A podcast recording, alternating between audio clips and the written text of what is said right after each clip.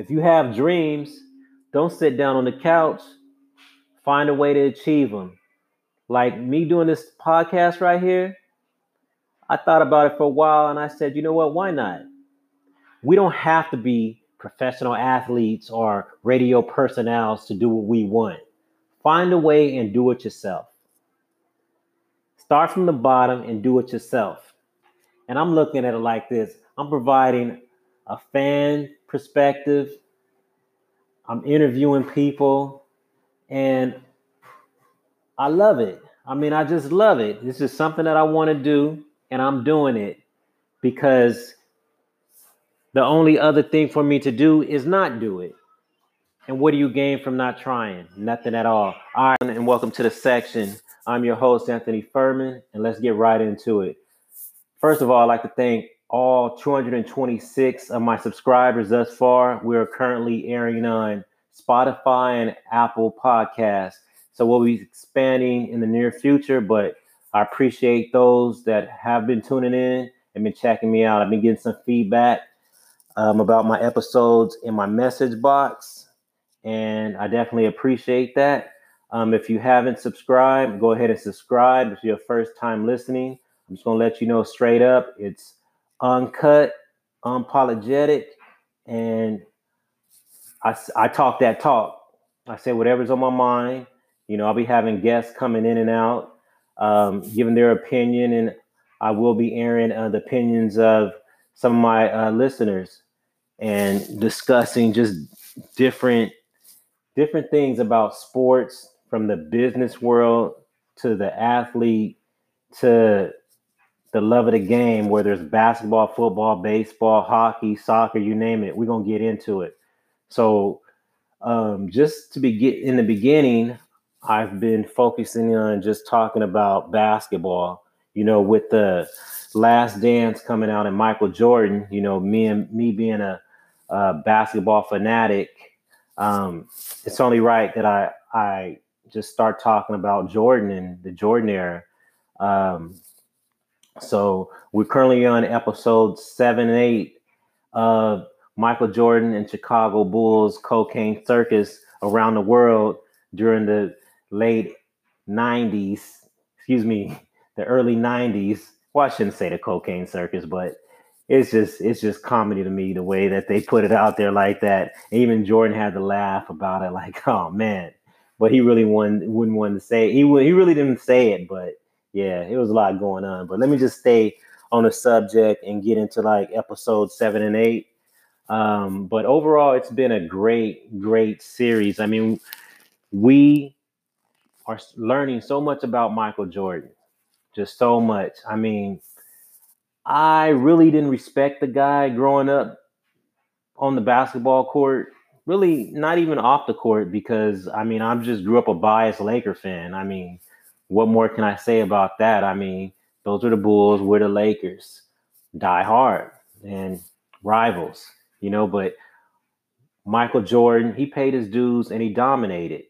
Um, and so going into episode seven and eight, we got to see the emotional side of Michael Jordan. And, you know, he lost his father and um, just his father was by his side throughout his entire professional career and childhood. You know, he was that that ear, that bug in his ear, say, "You can do it, Mike." His motivation, motivating factor, along with his his mother and his brothers, but his father, he he he was right there for him. You know, just every step of the way. You know, to the point where Mike, sit back, let me speak to the media for you. You know, but as a fan, and for other players throughout the league, they didn't. At least this is my opinion. They didn't really understand what Michael Jordan was going through being that big. I mean, just becoming the greatest athlete of all time and what he had to endure, you know, just being a professional in the way that he carried himself day in and day night, day, day I mean, excuse me, night in and night out, you know, on and off the court. Um, just a lot of talk about Michael Jordan being very hard on his teammates, you know, that he wasn't a nice guy. Practice was brutal, you know, the talk about there was talk about Scott Burrell, you know how he would just take it. I mean, Jordan called him a bitch. He called him a hoe. You know, he called him all kind of words. Other players said he wasn't gonna call me that shit because we'd have started fighting. Well, maybe that's what Jordan wanted you to do. He wanted you to fight back, stand up for yourself, because he knew come playoff time, you got to be ready for the New York Knicks, the Indiana Pacers, these type of teams that are to knock you on the ground, the Detroit Pistons that are even to punch you in the face if necessary. You got to be tough. And the image off the court of Jordan was he was just a nice guy, nice to the media and everyone else, but it takes a certain type of it takes a certain type of individual to be a champion. And what I mean by champion is the great champions like the Jordans, the Kobe's, the Magics, the Birds, the Russells. You just got to be different. You just got to be a dog in a sense. You have to be tough on your teammates. And that's like one of the parallels I see with Kobe Bryant and Michael Jordan. Whereas with Kobe, on and off the court, the image of Kobe was he's too he's too strict. He's hard on his teammates. We don't get along with Kobe. But you got to understand, and just like Jordan, you got to understand before these great athletes started winning these championships, there was that journey that they had to go through. Take Jordan, for instance. He didn't win his first championship till I believe his seventh year in the NBA. He set out his second year most most of his second year because of an injury. Okay, still he fought back and was so determined to not let that injury end his career. He worked hard on during the season and off the season just just to get back into shape and get it, get his body right. You know, people don't understand what what players like Jordan had to go through. You know, it was just very difficult losing in and out to the Celtics, the Pistons. You know, it's it's a journey. I mean, it was just a straight battle. You have players being traded, new players coming in and out, learning the system, um, just personnel changes in general. He had to endure that. So when you start getting to that level of winning championships, and you have new players coming in, and they're like Jordan's hard. Well, you got to understand his journey because you weren't there with him when he was in the gym practicing, going over plays while you were probably still in college. He went through that. Same thing with Kobe. You can also say Shaq too. They were hard. They were hard on each other, but they figured out how to work it out and win. They might not have got along, but they figured out how to win. And those are those parallels that those great players had. The images of them during practice weren't so great. But in the media, except for Kobe, they were loved. And you just have to be that dog in a sense, just to, just to be great. So you're going to have to step on people's feet, like Will Perdue, or even try to piss off a Scott Burrell, or get into Bill Cartwright's face, even though he's seven foot tall, just to see where they're at mentally. Because come playoff time, you don't want to lose. You want to win. And um, people got to understand that about these great players. You know, a guy like Jordan, he rubbed off on other players, especially Scotty, Scottie Pippen. And what was something that I just I just laughed about, about, but it was just so intense and just great the way that Toni Kukoc was introduced to Michael Jordan and Scottie Pippen during the Olympics. I mean, these two brothers said, let me or Scottie guard him because they knew that Kukoc was coming to the Bulls and that was little Shorty's uh, guy. And Pippen wanted his money. Pippen wasn't getting paid. So it's like, okay, I see you trying to replace me with this guy. Well, we're to bring it to him. And they did. Deed him up, embarrassed him, embarrassed him and that was his introduction to to the heads of the Bulls. But as you see, Kukoc eventually was a a great factor in the Bulls' success when Michael Jordan came back um, from his pursuit of playing in the Major League Baseball. Kukoc was ready. He was on that team, and he fit in just like another brother it was it had nothing to do with Kukoc. Even Scottie said it. It was just management Jerry Krause, the business. So that's that. But I just thought it was interesting um, that that was brought up. And since I'm bringing up the USA basketball team, it's interesting how Isiah Thomas and David Robinson was left off of the team. David Robinson, okay, they was like it just wasn't a good fit for him. But Isiah Thomas, Jordan rules. You're not gonna be on this team. Jordan straight up said, I didn't like him. Isiah Thomas smiles like, oh, he's the greatest. But Isiah, he really don't like Jordan. And it's the same way to this day. I mean, but that's basketball. That's 80s, 90s basketball. Rivals, rivals. That's real basketball. Like, yeah, the intensity. I don't like you, you don't like me. On and off the court, let's keep it that way. So not let's not be buddy buddy on the USA Olympic team. That wasn't going to happen because Jordan is his airness. Isiah come on the squad. I, Jordan's not playing, and I'm pretty sure the other players probably didn't want Isiah on the team either because they between the lines and players they knew exactly what type of guy he was.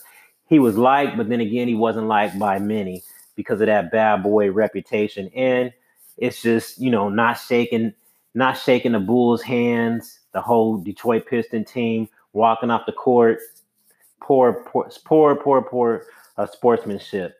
But um, that's basketball, and that's the way it is. Um, something else interesting, and I hate to say it about like Toni Kukoc, but before Jordan came back and Toni Kukoc hit that shot against the New York Knicks, and um, Scottie Pippen set out for that final play. You know, you look at the big thing, the big picture. I get it. I mean, it wasn't really about that play. I mean, Jordan was gone, and Scottie was was the third best player in the league, if not the second best. He was a candidate for MVP. Um, then he's he he's not getting the ball on that play, and you you you can see Phil's perspective because on that same play, um, Kukoc was hitting the shot for for in, in, in numerous games, game winners. So they ran a certain sequence to get Kukoc the ball, and he hit it. And Pippen sat on the bench.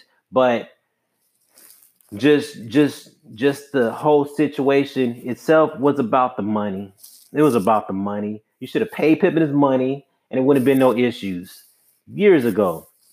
The guy gave it his all, but you know, I just I, I, I just like the way that they're highlighting not only Jordan but just other players and the team, the management, even to security, on and off the on and off the court, the media, the relationships. You know, you see uh, Craig Sager interviewing Jordan and way to go, Craig. Just these little shots when Jordan walks away. You know, excuse me, when Jerry Krause walks away during the uh, the tough questioning. I mean, man, we love this. We love this. Um, but Jordan was that guy, man. I mean, he was definitely that guy, and I'm looking forward to seeing uh, episodes uh, nine and ten, the finale. I wonder what they're gonna highlight. Um, one interesting thing, I was listening to a Chicago-based podcast, and uh, Craig Hodges was interviewed, and they asked Craig Hodges about the Last Dance, and I got the sense that Craig Hodges was bitter. But I kind of understand his bitterness in a sense because um, Jordan became great and the greatest. He got all the endorsements, Nike, as you see. He's a billionaire, owns the Charlotte Hornets. But while Michael Jordan was becoming great, he had he had to incorporate his players into excuse me, he had to he had he had to he had to adapt he had to adjust his game and go along the lines of Phil Jackson and his philosophy of team first.